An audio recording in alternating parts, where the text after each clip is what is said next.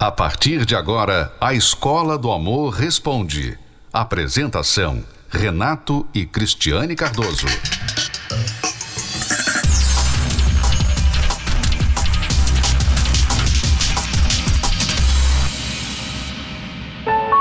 Perder alguém que você jurou amar a vida inteira é muito difícil.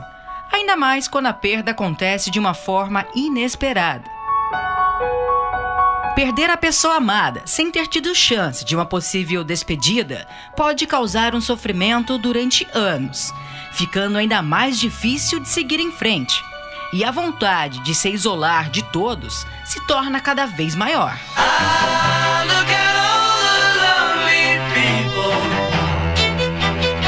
Você lembra da Yoko Ono?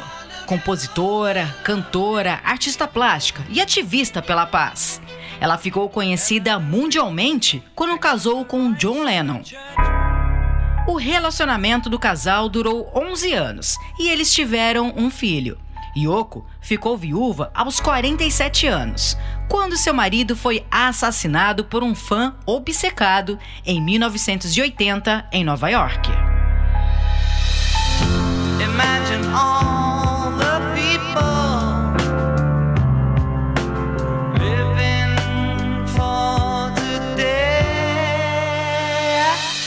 Mais de 40 anos de solidão.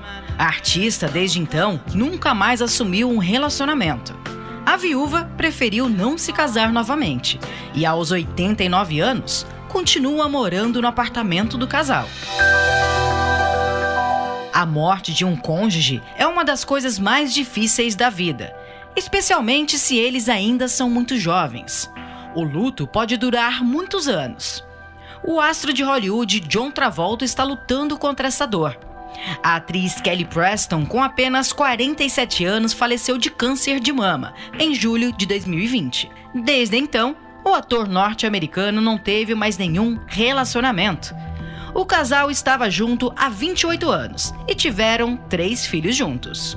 Na maioria das vezes, a morte pega todos de surpresa e a solidão se torna inevitável. Mas será mesmo que não é possível seguir em frente mesmo depois da perda da pessoa tão amada? Como encontrar forças para sair dessa tão indesejada solidão? A solidão é cruel, ela castiga. Veja estes cinco sinais que a solidão está lhe fazendo mal. Veja aí, o número um é busca refúgio em um vício.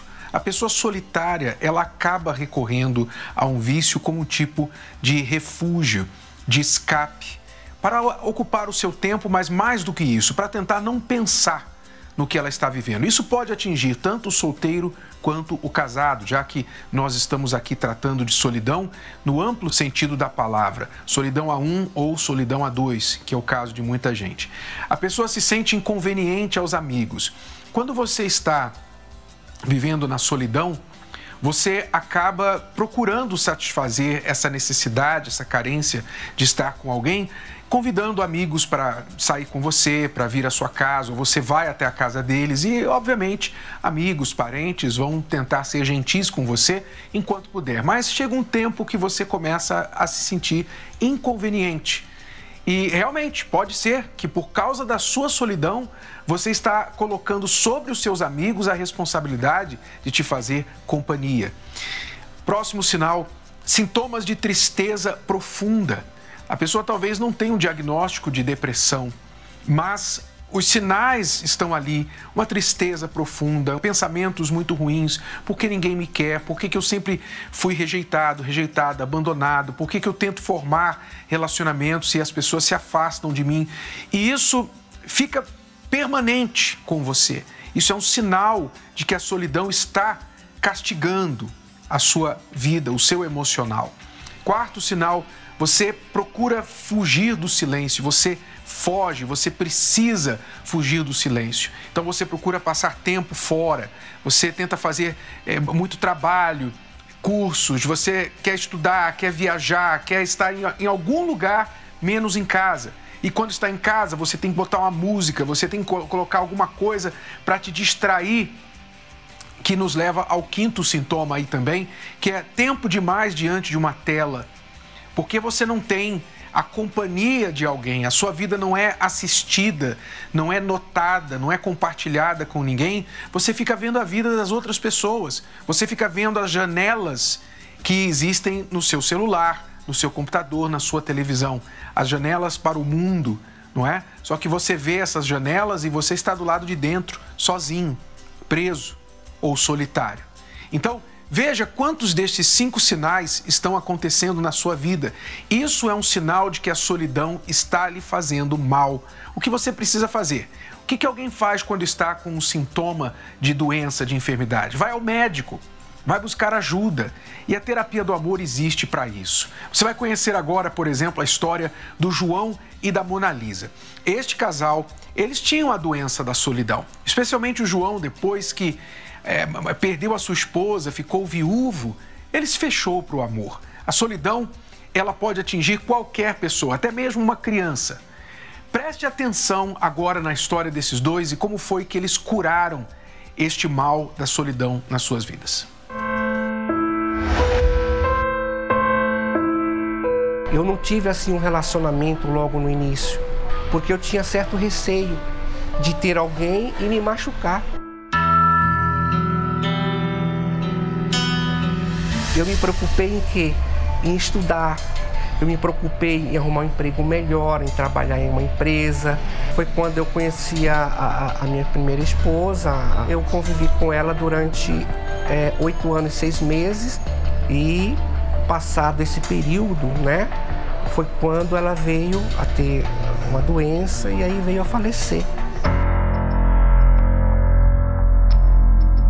E aí vieram os traumas, vieram aquelas dores fortes dentro de mim e eu chorava às vezes à noite, né?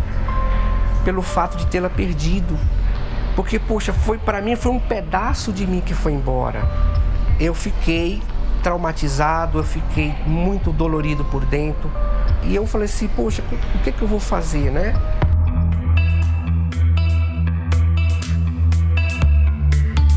Eu me casei com 21 anos de idade, né? E daí eu fiquei casada durante seis anos. É, até então a gente não tinha problema nenhum, era casal, modelo, a gente, a gente se dava muito bem. Aí ele começou a estudar, fez faculdade, tudo. E aí na faculdade ele começou a ficar mais diferente ainda, né? A se envolver com o pessoal e tudo. Até que ele é, chegou a mim dizendo que queria se separar, que ele não queria mais o casamento. Aí eu perguntei o porquê, tudo, se ele tinha uma outra pessoa e tal. Ele negou, disse que não, só que ele queria ter uma vida de solteiro. Ele não queria mais ter uma vida de casado. Eu realmente tomei um susto. Mas até então fiquei meio adormecida assim, né? Aquele choque.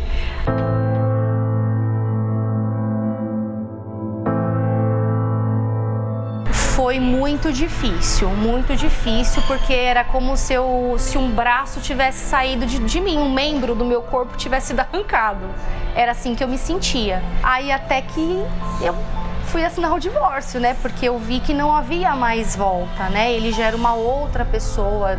Tentei ainda me encontrar com ele algumas vezes e da vez que eu consegui, né, falar com ele, ele estava completamente diferente. Era uma outra pessoa mesmo.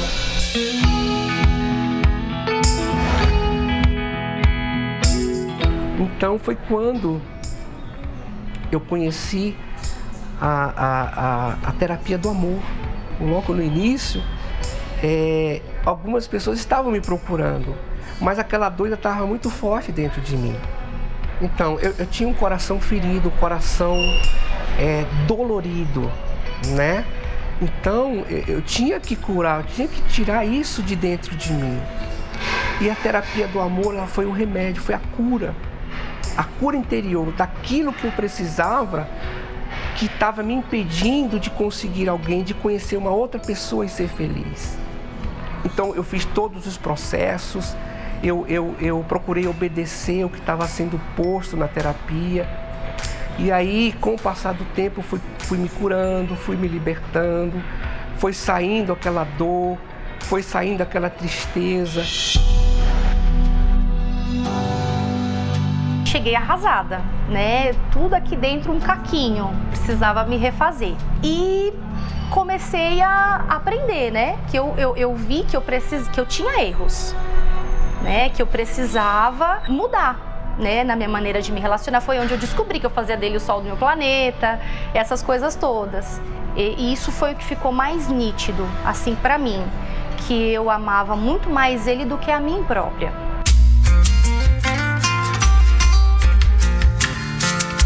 Foi quando eu conheci a, a, a Mona Lisa, aí reacendeu aquela chama, aquele, aquele amor, né? É, de, de, de voltar a ser feliz na vida sentimental. E a gente começou a conversar, a se conhecer melhor. Nós nos conhecemos, nós namoramos, nós nos noivamos e nós nos casamos.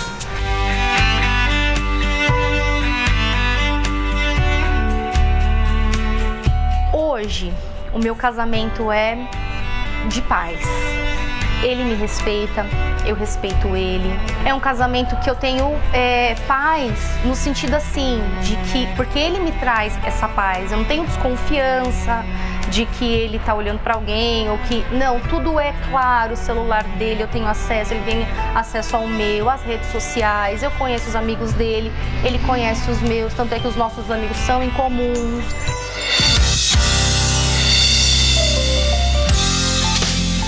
Para aquele coração é, que estava partido, que estava sofrendo, hoje eu pode, posso dizer que o meu coração está muito feliz, a minha vida está muito feliz e estou muito feliz nesse segundo casamento. Nas palestras, eu, eu recebi essa cura interior e isso tem refletido no meu casamento, no meu, no meu relacionamento com o João e em tudo. E aprendi a me, a, a me relacionar com quem eu amo. Hoje eu sou feliz de verdade.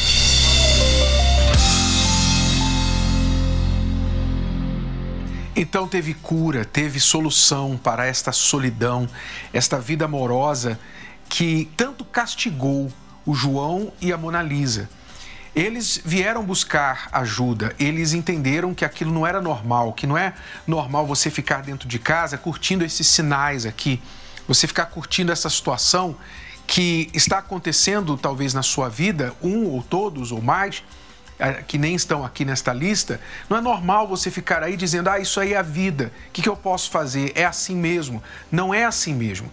Eles o João e a Mona Lisa entenderam que eles precisavam fazer algo a respeito. Vieram às palestras, fizeram o que foi orientado, resolveram o problema. Eles não têm mais esse problema aqui.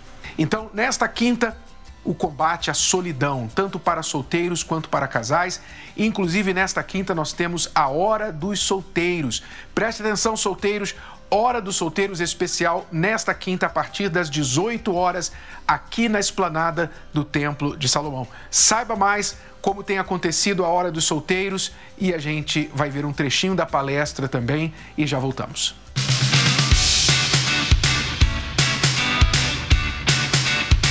Você já ouviu falar da Hora dos Solteiros? O evento com música boa pessoas interessantes e muita diversão acontece uma vez por mês aqui no Templo de Salomão. Eu já venho participando da Hora dos Solteiros porque é um momento de diversão. É um momento realmente que eu gosto bastante de vir aqui e depois já participar da palestra da terapia. Além de reunir solteiros dispostos em abrir seus corações para encontrar o par ideal. Bom, a terapia do amor, além de um aprendizado, você se diverte, né? Porque tem música, tem gente interessante, então vale a pena. Os professores Renato e Cristiane Cardoso ensinam tudo o que você precisa saber sobre o amor inteligente. Cris é uma fofa, né? Com ela a gente aprende muito, principalmente a se dar valor. Ela é demais. É, esses solteiros realmente não perdem nenhuma dica. Sim, eu me considero uma solteira inteligente porque eu não deixo mais as pessoas abusarem de mim eu me valorizo. Enquanto muitos pensam que a vida amorosa é sorte, que tem que esperar aparecer a pessoa certa, tem muita gente por aqui que não está marcando bobeira, não. Bom, eu acredito que a Hora dos Solteiros é uma oportunidade, né? Pra gente conhecer pessoas de, de outros lugares, pessoas que também acreditam naquilo que a gente acredita, né? Que também tem essa mesma visão. Então aqui a gente sabe que é um ambiente que a gente vai encontrar pessoas com o mesmo pensamento, com os mesmos objetivos, né? Lá fora não dá não. O lugar de ser feliz na vida amorosa é realmente aqui na terapia do amor. Então, se assim como eles, você é um solteiro inteligente, venha participar nesta quinta-feira da Hora dos Solteiros, às 18 horas, no Templo de Salomão. Provendo Deus alguma coisa melhor a nosso respeito. Que, que significa isso? Veja que a promessa de Deus, a palavra de Deus, fala que Deus tem provido, preparado alguma coisa melhor, algo melhor para nós. Ou seja, os planos de Deus, a palavra fala, são para um futuro muito melhor do que nós estamos vivendo agora. Esses são os planos, como um pai, uma mãe projeta para o seu filho um futuro melhor, um futuro bom. Assim é o plano de Deus. Talvez você pense assim: será que a minha vida amorosa é isso? Minha vida amorosa é isso aqui? É um casamento assim como eu estou vivendo? É disso para pior? Que tem pessoas que chegam a um ponto que elas deixam de acreditar deixam de crer que nasceram para ser feliz no amor, que nasceram para ter um casamento feliz. Olham um casal feliz e pensam assim: ah, isso aí não é para mim. Eu não dei sorte. Parece que eu não nasci para isso. Então elas se resignam, elas se, se conformam com a sua condição e se voltam, voltam a sua atenção para o trabalho, para os filhos, para si mesmo, para o dinheiro, e esquecem do amor porque pensam: esse negócio de amor eu não posso controlar. Eu acho que eu não dei sorte. Elas pensam que a situação tem a ver com sorte.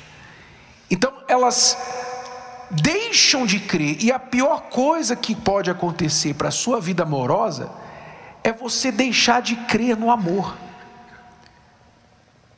Quando você deixa de crer no amor, você deixa de crer em Deus ainda que você não diga isso, ainda que você ache que não. Por que, bispo? Deixar de crer no amor é deixar de crer em Deus. Ora, é claro, a Bíblia diz que Deus é amor. Ah, não, mas eu creio no amor de Deus. Sim, mas se você crê no amor de Deus, você acha que o amor de Deus não inclui a promessa da vida amorosa? É, me vem à mente agora os padrões de Deus, né? Porque Deus, Ele nos deu esse padrão de você ser feliz no amor. Quando Ele criou o homem e a mulher, né? E Ele criou, instituiu o casamento. E Ele falou como seria aquilo. Então ali Ele colocou um padrão. Eles serão um só. Né? Ela vai auxiliar Ele. Muitas pessoas tem diminuído esse padrão por causa das experiências que elas têm tido na vida. Então, os padrões vão diminuindo, vão diminuindo até que a pessoa tira completamente todo o padrão da vida amorosa. Ela, ela descarta a vida amorosa. Não, realmente isso não existe, isso não é para mim, nunca vi acontecer. É, aí começa também ser incrédula com todas as outras pessoas que têm uma vida amorosa, feliz. Muitas pessoas olham para os casais e pensam: ah, tá vendo? Tudo de aparência. Tudo aparência, olha só, não é isso que ele, eles pregam, mas não é isso e tal, porque elas estão, elas, elas não têm mais nenhuma fé no amor. Mas o problema é que isso não resolve o seu problema.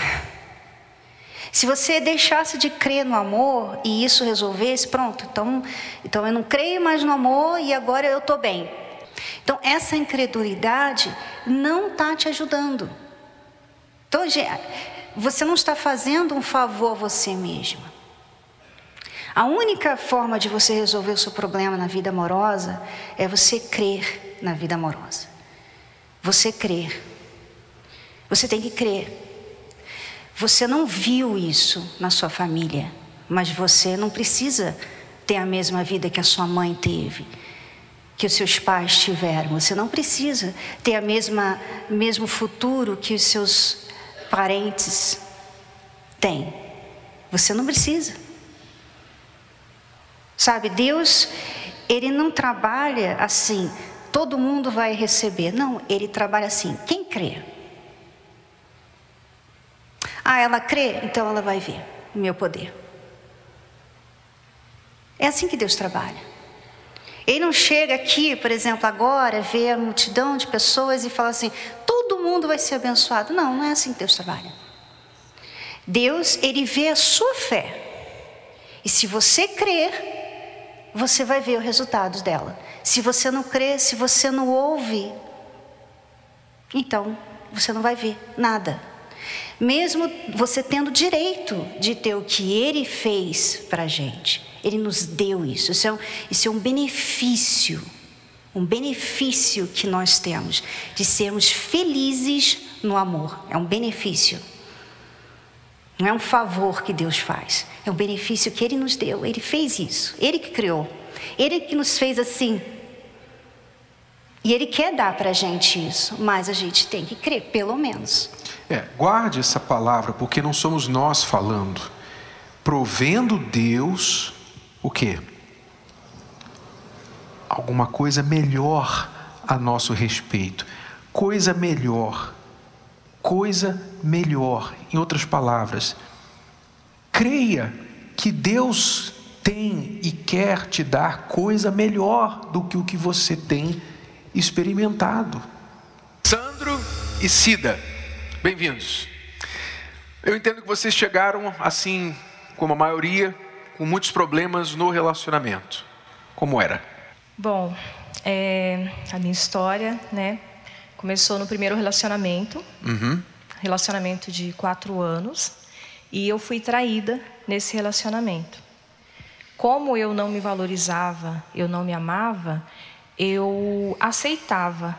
Então eu sabia das traições, mas eu aceitava. Vivia aquele relacionamento triste, uhum. porque eu era né, dividida com outras mulheres, mas eu aceitava. Até que ele terminou. Entrei em um outro relacionamento, a mesma coisa se repetiu. Traída, Traída de novo. novamente. Exatamente. Então, assim, todos os meus relacionamentos foram assim. Eu fui traída. Aceitava porque não me valorizava, mas todos eu fui traída até que conheci o Sandro. Então eu conheci ele, não estando preparada para entrar nesse relacionamento, eu já vim com a mente assim: bom, eu sei que eu já vou ser traída. Então eu já tinha o pé atrás que ele iria me trair também. Seria mais um relacionamento traída. Até que a gente se casou. E eu continuava com essa mente.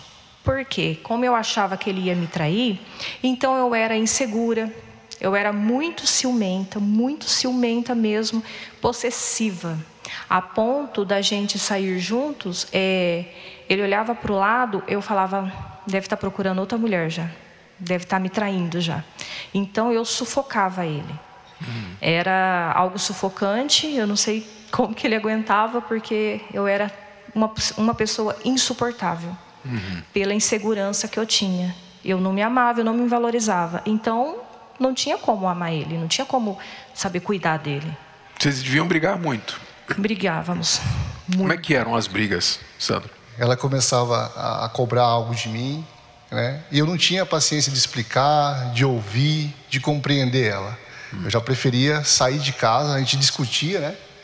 Acusava ela que ela estava errada, eu não assumia o meu erro e acabava saindo com os amigos. Eu até queria fazer o relacionamento nosso dar certo. Mas não havia em mim entendimento, não havia em mim paciência. Não havia habilidade, você nunca aprendeu. E aí, qual o pior momento que vocês tiveram nessa situação? Você insegura, medo de ser traída, ele brigando com você, enfim. O que, que aconteceu de pior aí? Aconteceu de pior que a gente estava mantendo esse casamento por um ano nessa situação insuportável. Detalhe, a gente ficava, o senhor falou três dias, né? A gente ficava 15 dias sem se falar.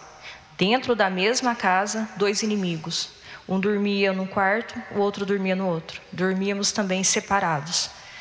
A ponto nele chegar e falar: olha, não dá mais essa situação, não tem como manter mais isso, vamos se separar. Quando ele falou isso para mim, eu não aceitei.